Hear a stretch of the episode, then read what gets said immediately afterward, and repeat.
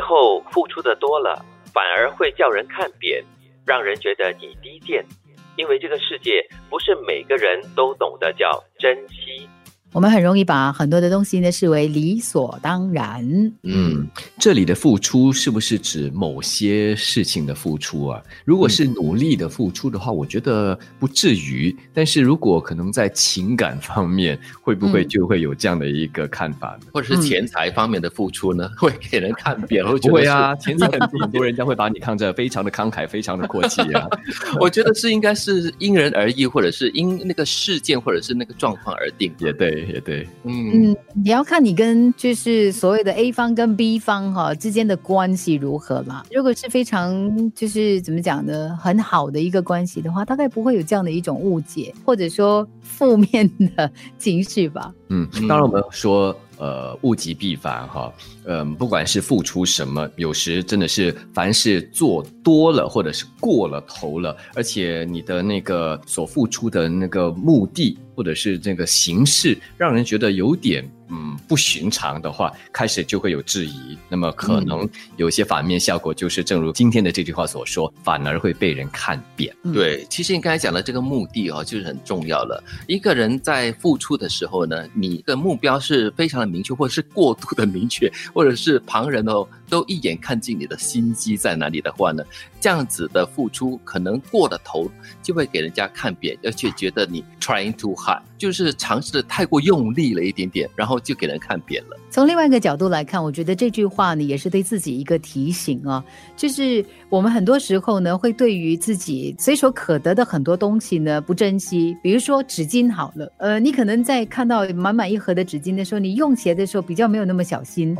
但是你会发现，你每次用到最后几张的时候呢，你会呃，是不是可以多用几个方面哈？比如桌子擦完了，擦椅子，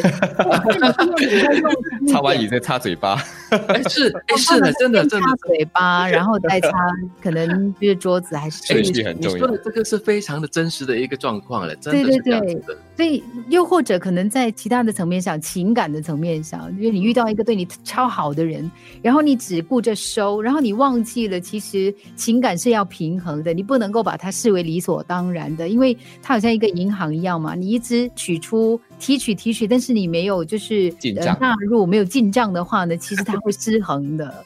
哎，你说到感情这一点啊，其实其实的确是，就是你刚才所说的，就是所谓的 A 方跟 B 方，如果你对这个 A 方。付出的很多的感情的话，这个 A 方是他不怎么样的去领受你的这个感情的话，你一段的不断的这个付出的话，你只会让他感觉到这个厌烦，而且就会感觉到你很低贱了。我都不喜欢你，你干嘛还要拼命的付出呢？我不要你的爱，好不好？这样子哦。这里说的是感情哈，如果纯粹只是人与人之间的关系，打个比方，在商场上，呃，不是有一个买主一个卖主嘛，对吗？就是有一个利益的关系。存在，所以有求于对方的话，可能你会对他比较好一点，示出你的善意。呃，再多一点的话，可能去讨好他，让他开心。但是，一旦做过了头，变成谄媚，变成了你要这个呃弯下腰来为为了五斗米折腰，做尽的话，在别人眼里就真的变成你好像过了头了，被甚至会被看扁哦。对，其实我觉得哈，人就我们常说，人要爱自己嘛。你你可以付出，你可以无限量的付出，因为我觉得这个是你自己。本身出自于你想要做的一件事情，但是呢，与此同时，你必须要能够判断这个付出哈，不一定要付出在不懂得珍惜你的人的身上啊。如果如果你不断的付出，可是那个人呢不断的践踏你的话，那你只好要。